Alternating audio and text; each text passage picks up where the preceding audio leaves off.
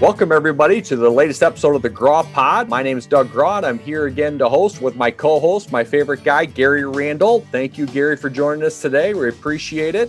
Thank you, Doug. Hello, everybody. Gary, you and I get asked all the time about what do we see? What do we see that's coming up? What do we see that's going to happen in the near future? And sometimes it's legal stuff, sometimes it's capacity stuff, sometimes it's utilization stuff. But a lot of times people want to know what do we see coming? And we thought to ourselves, we should talk a little bit more about that and try to share some advice on how we go about asking those questions ourselves and how we help clients ask those questions of themselves so they can get better. Because one thing I think you and I both believe and if you get too hung up in the day to day, the day to day never gets better. The only way to make the day to day better is to actually make sure you're focusing on the future. Got to set aside that time.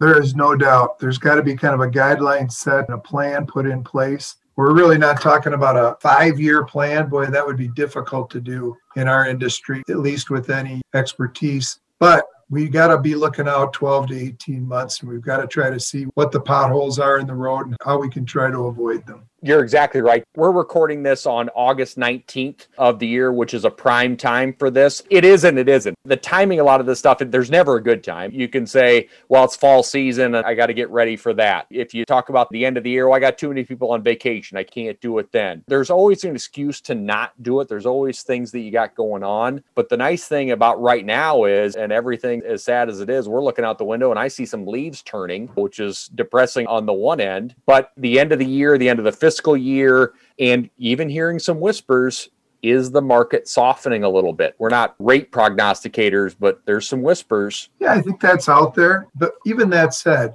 I think the biggest thing that I hear, and I'm sure you do as well, is what's the status on the independent contractor? I was on a call this morning with some folks that are in the package courier delivery business. It's a big concern to them. Their driving force is made up of contractors. I think what happens often when we think of this issue is we think of it as a dry van truckload issue. It's much more than that and goes much deeper than that. So, Doug, what are you hearing lately on that? You're exactly right, Gary. It is a bigger issue beyond trucking and beyond the dry van world. It permeates throughout transportation and it permeates beyond transportation. I'll give you the update in just a second, but as an aside, there was one version of the legislation of the independent contractor issue is what's called the PRO Act. It's a federal bill that's been introduced. Some variation of it has been introduced for years in Congress. And it would apply to everybody, not just trucking. There are a lot of industries outside of trucking that utilize independent contractors and utilize them because that's what people want. You hear it in home health care. You hear it in what I would refer to as the beauty industry. There's a lot of independent contractor relationships there. There's a lot of independent contractor relationships in the arts, in music in visual arts, and so on. Freelancers and you think about freelancers, who are freelancers? Freelancers are phenomenal with the word. They're phenomenal verbally and in written word. When something is not going to be good for them, they are eloquent and they are energized. It's impressive to see some of the action on this. So they are kindred spirits on independent contractor issues for us. But to answer your question, what's going on? There's a handful of things going on. I'm going to kind of focus on the federal level. At the state level, there's a variety of things too, but let's talk feds. I mentioned the PRO Act. The PRO Act, if it was passed, would be a game changer for transportation. Yes, the, you can argue that, well, it only applies to the National Labor Relations Act. That's true. It does only apply to the National Labor Relations Act, which means it applies to any collective bargaining or concerted activity type of work. Doesn't necessarily mean unionization, but it impacts only that part of the world. The reality is, if a driver is going to be considered an employee under that act, you are probably going to be forced to treat them as an employee for everything else because it doesn't make sense to try to treat them as an employee for one thing and an independent contractor for the other thing. That's next to impossible to try to maintain. So if the bill, if the PRO Act was passed, it really wouldn't be good. But my money's on it's not going to pass. Doesn't mean you shouldn't pay attention to it. Doesn't mean you shouldn't be concerned about it. But if I'm a betting person, I'm betting on it not passing. And the reason I say that is because it has to get through the US Senate. And the only way it can get through the US Senate is if there are 60 votes for it, which there are currently not. For people to remember, it's a 50 50 Senate as far as the parties go, and it takes 60 to pass something like this. it is conceivable that it could get passed in a process what's called reconciliation. People have heard a lot about the human infrastructure bill. It's the $3.5 trillion piece of legislation that's being talked about at the federal level to pay for any number of different things. There's been talk of should the PRO Act be a part of that or will the PRO Act be a part of that? There's a pretty good chance it will not be a part of that. And the reason is for a rule called the Byrd Rule. I have no idea what the story is behind why it's called the Byrd Rule, but the Byrd Rule means that in order to be a part of reconciliation, it has to be about the budget. Whatever the provision is, has to have a money component. It has to be about spending and costs and so on. If it would qualify for reconciliation, then it only takes 51 votes to pass. It doesn't take 60 votes. But because the PRO Act is really just a policy piece of legislation, it has nothing to do with the budget, I think it is reasonable to believe that the PRO Act will not be a part of reconciliation and will not be passed. You also have to keep in mind there are elections coming. The midterm elections will be in 2022. And once that election season gets going, legislation gets even slower. So I think it is reasonable to think the PRO Act doesn't. That doesn't mean we should just stop ignoring it and don't worry about it. It's no big deal. If we rest on our laurels, it could still pass. And I know I'm giving a really long winded answer, but it kind of is a long winded issue. The last thing I want to say about it is there is what's called AB5. And AB5 is a piece of legislation in California that uses the ABC test. That test is the same thing that's in the PRO Act. California has passed it and put it into effect, but it's currently on hold. And it's on hold because the California Trucking Association and Cal, a company called Cal Cartage each separately have challenged AB5, and they're taking it all the way to the U.S. Supreme Court. And to kind of toot our own horn a little bit, Gary, you and I, we've worked with another lawyer. His name is Mike Glover and his team to submit a brief on behalf of the Minnesota Trucking Association and the carriers that care about independent contractor status. So, our brief, we've submitted to the U.S. Supreme Court, encouraging the U.S. Supreme Court to hear the case and ultimately to rule that owner operators are important, that owner operators want to be owner operators, and that all drivers should be free to choose whether or not they want to be an owner operator or be an employee driver. Gary, you and I have been around a long time. You know you can't force an employee driver to be independent if they don't want to be, and you can't force an independent to be an employee if they don't want to be. There are thousands of opportunities in the industry for each today. Good luck forcing anybody to do anything, wouldn't you say? I'd agree with that 100%. That's where the reality comes into the picture.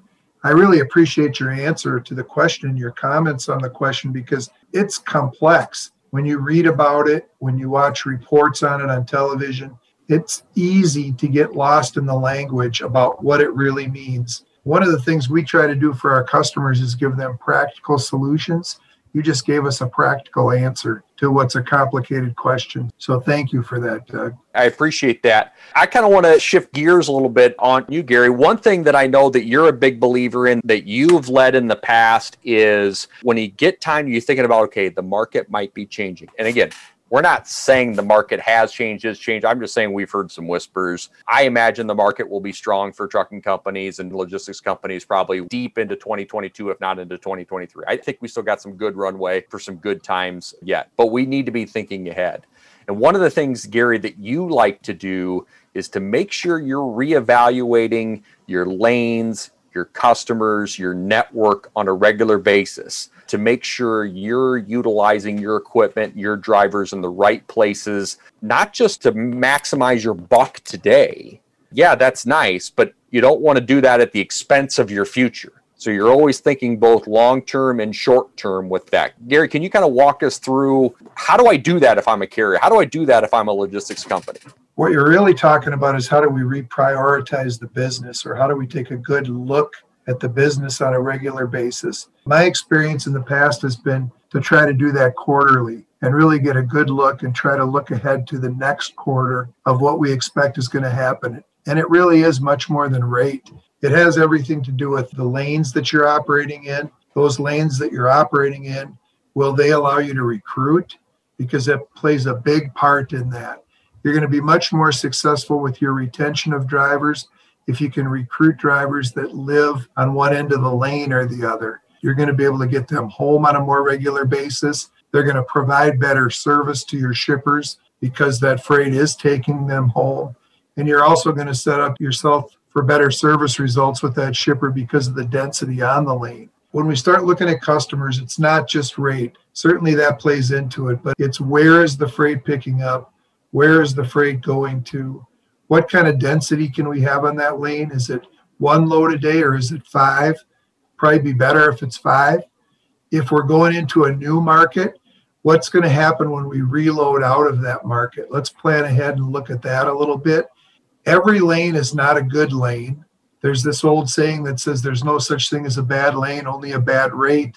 I'm just not a proponent to that because I think it's bigger than that. I think that you've got to find freight that fits within your network. That's really what we're talking about, our freight network. And so when we would look and reprioritize our business, we certainly would look at rate, but we'd look at lane, we'd look at lane density, we'd look at load leveling. So if we were going to get 10 to 15 loads a week out of a shipper, were they all going to ship on the weekend or was it going to be spread out throughout the week a little bit? Certainly a much better opportunity if we can load level or spread that freight as much as possible. The other things that we would look at is we would look at equipment utilization. If it was a live load and a live unload, well, that's easy to figure out, right? But most of the time, you find opportunities where you're picking up a spot trailer and you're dropping a trailer on the other end. That situation can get out of hand quickly if that company, that shipper, and the consignee are not able to turn your equipment on a regular basis. So we'd look at price, we'd look at where it was going from A to B, we'd look and see if we could recruit along that lane of A to B, and we'd look and see how they treated our equipment you're also able to bring in the customer's point of view. And usually that's coming through the sales rep, but you're able to hear, okay, this is what this customer's been. What's their future look like? Again, I'm not saying what's their 10 year future look like, but what does their next six months look like? What's their next year look like? Is that customer about to kind of pop a little bit? Is that customer maybe going to be slowing down? They haven't been living up to their commitments and we can just expect more of that trend? What's going on with that customer? And then I think you can also bring in recruiting. And you said it can we recruit to this? You don't want to have a conversation where sales dominates or recruiting dominates or operations dominates.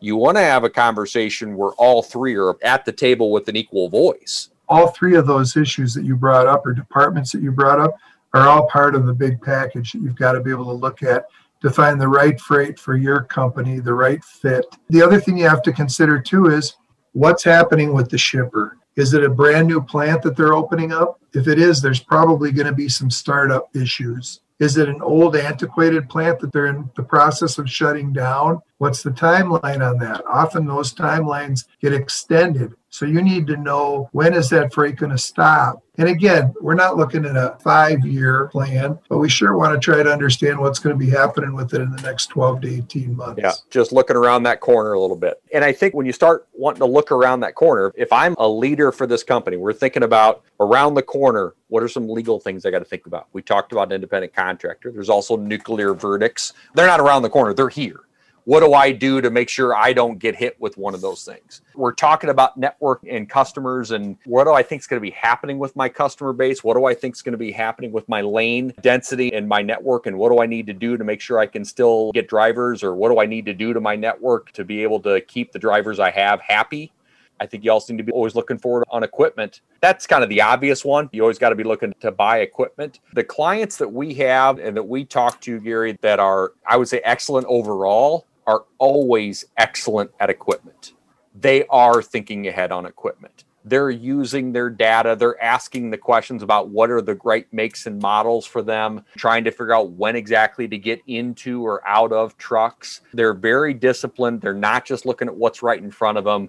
They've always got this kind of six month to two year outlook on their equipment. I would say they're disciplined to a cycle. They understand what they want their cycle to look like and then they're buying and replacing equipment on a regular cycle. Their fleet never gets too old. They never get to the point where all of a sudden they wake up one day and they say, We've got to replace 200 trucks at a moment's notice because they've been buying 25 trucks on a regular cycle over the past however many years. And that goes back to what the word you used, Doug it's discipline. You've got to be disciplined to do that. The other thing that happens when you do that is when you provide good equipment like that, that is cycled out on a regular basis, your fleet of drivers starts to take a little bit more pride in what your equipment is. And so that pre trip inspection and that post trip inspection start to mean more to them because they see that equipment means something to you. The companies that struggle are the companies that take their equipment problem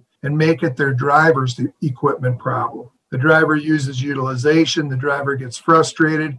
Pretty soon, the driver says to himself or herself, I'm being asked to be a disciplined professional out here, but every other trailer that I hook up to has got an issue. So it's important from a cost standpoint, but it's not just the cost of the equipment, it's the cost of hanging on to your good drivers as well. It all works together, doesn't it? You hear so many companies talk about the fact that they like to go after a, a driver with a military background that they've had great success with drivers with military backgrounds. That's that discipline piece. Those guys are probably more likely to do a good job in the pre trip and a good job in the post trip than others. But you don't have to have a military background to get into that habit. What you do have to do, though, is you've got to be contracted or working for a company that shows you that they care about their equipment. And when they care about their equipment, you're going to care about their equipment as the driver. I think a thing that doesn't get talked about enough when it comes to equipment and keeping good care of it. Gary, we read an excellent piece from Ellen Voie, president of the Women in Trucking Association. She's a fantastic leader. I love a lot of the work that she's doing and her whole team is doing. But they wrote an excellent piece about the differences in recruiting women. Trucking companies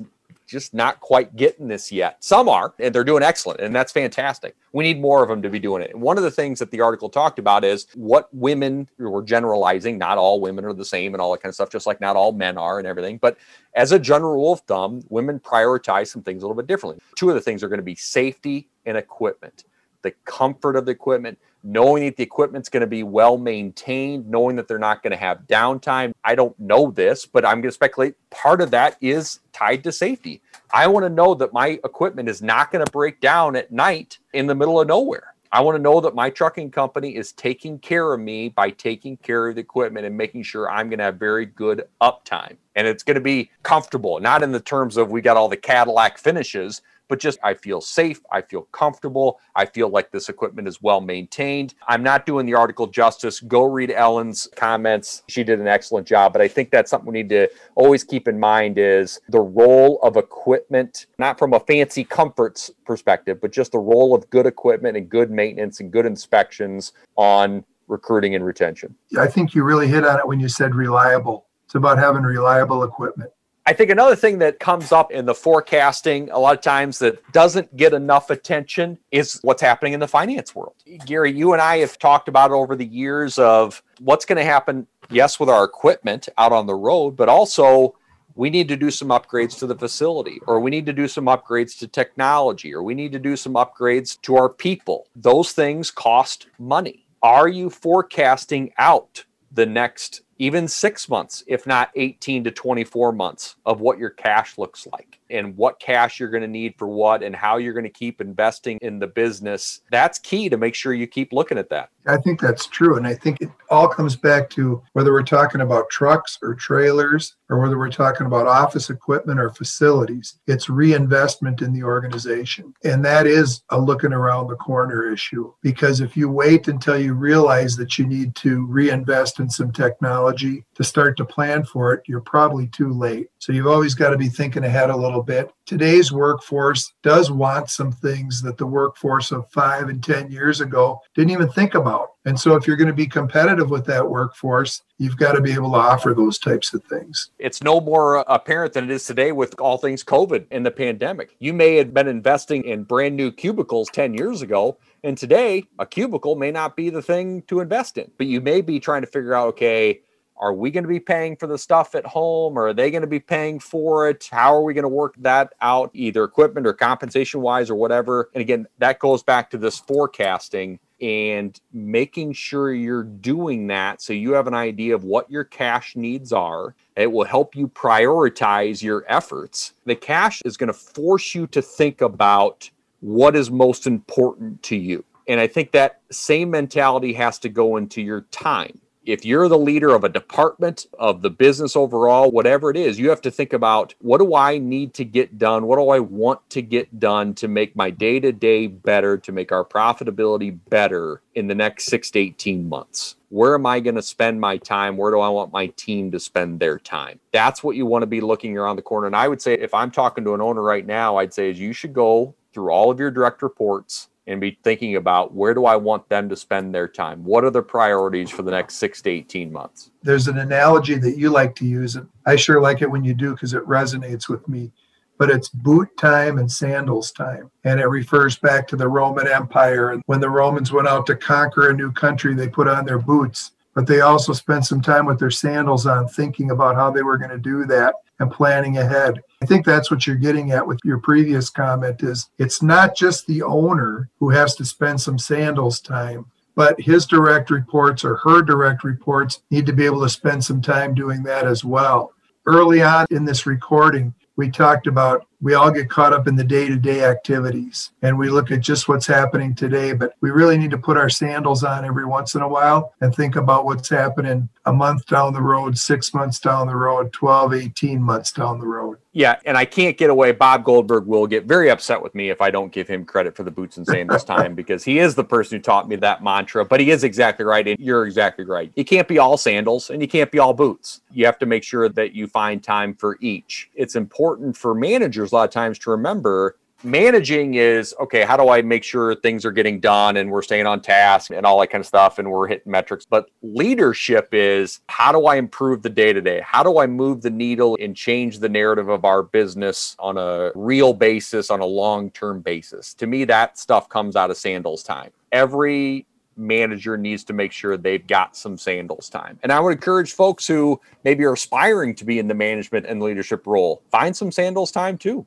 think about how you can make a difference because there are tons of examples in business life. The best ideas didn't come from somebody sitting in an office, they came from moments from folks out in the day to day who had that sandals moment like, you know what? Why do we do it this way? Why don't we do it a different way? Doug, I think it's been a pretty good conversation today. I can't believe how fast time flies when you start to talk about things that we're certainly interested in, and hopefully our listeners are as well. Anything to wrap us up? Just that I agree. This is the stuff that I get fired up about. I really enjoy talking to our clients about this stuff. It's so exciting when a client comes and says, Hey, I don't love what's going on in safety. I don't love what's going on with our owner operator program. I don't love what's going on with our network. Can you help us out with that? I know you get fired up about it too. One thing you and I have talked about, and we'll announce here on this podcast that we're going to do, we want to put our money where our mouth is. We want to help people. We want to help trucking companies and logistics companies and help them get better. We're going to offer the free risk assessment. Pick a topic independent contractors, carrier selection, separation of companies. There's a number of different things that we could do. Information's on our website, thegrawegroup.com, and sign up for a free risk assessment or reach out to either you or me directly and let's talk about it. We'll spend about a half day with you or your team taking a look at some stuff, give you some ideas, maybe some weaknesses, some strengths that we see, some ideas on how to get better, and there'll be some practical takeaways. It's not a let me tease you and sell you more. It's going to be a real assessment with some real ideas. I'm looking forward forward to it. I am as well. I'm excited about that. I think our listeners will be excited about it as well when they go on the website and they read about it and they think about how it could help their organization.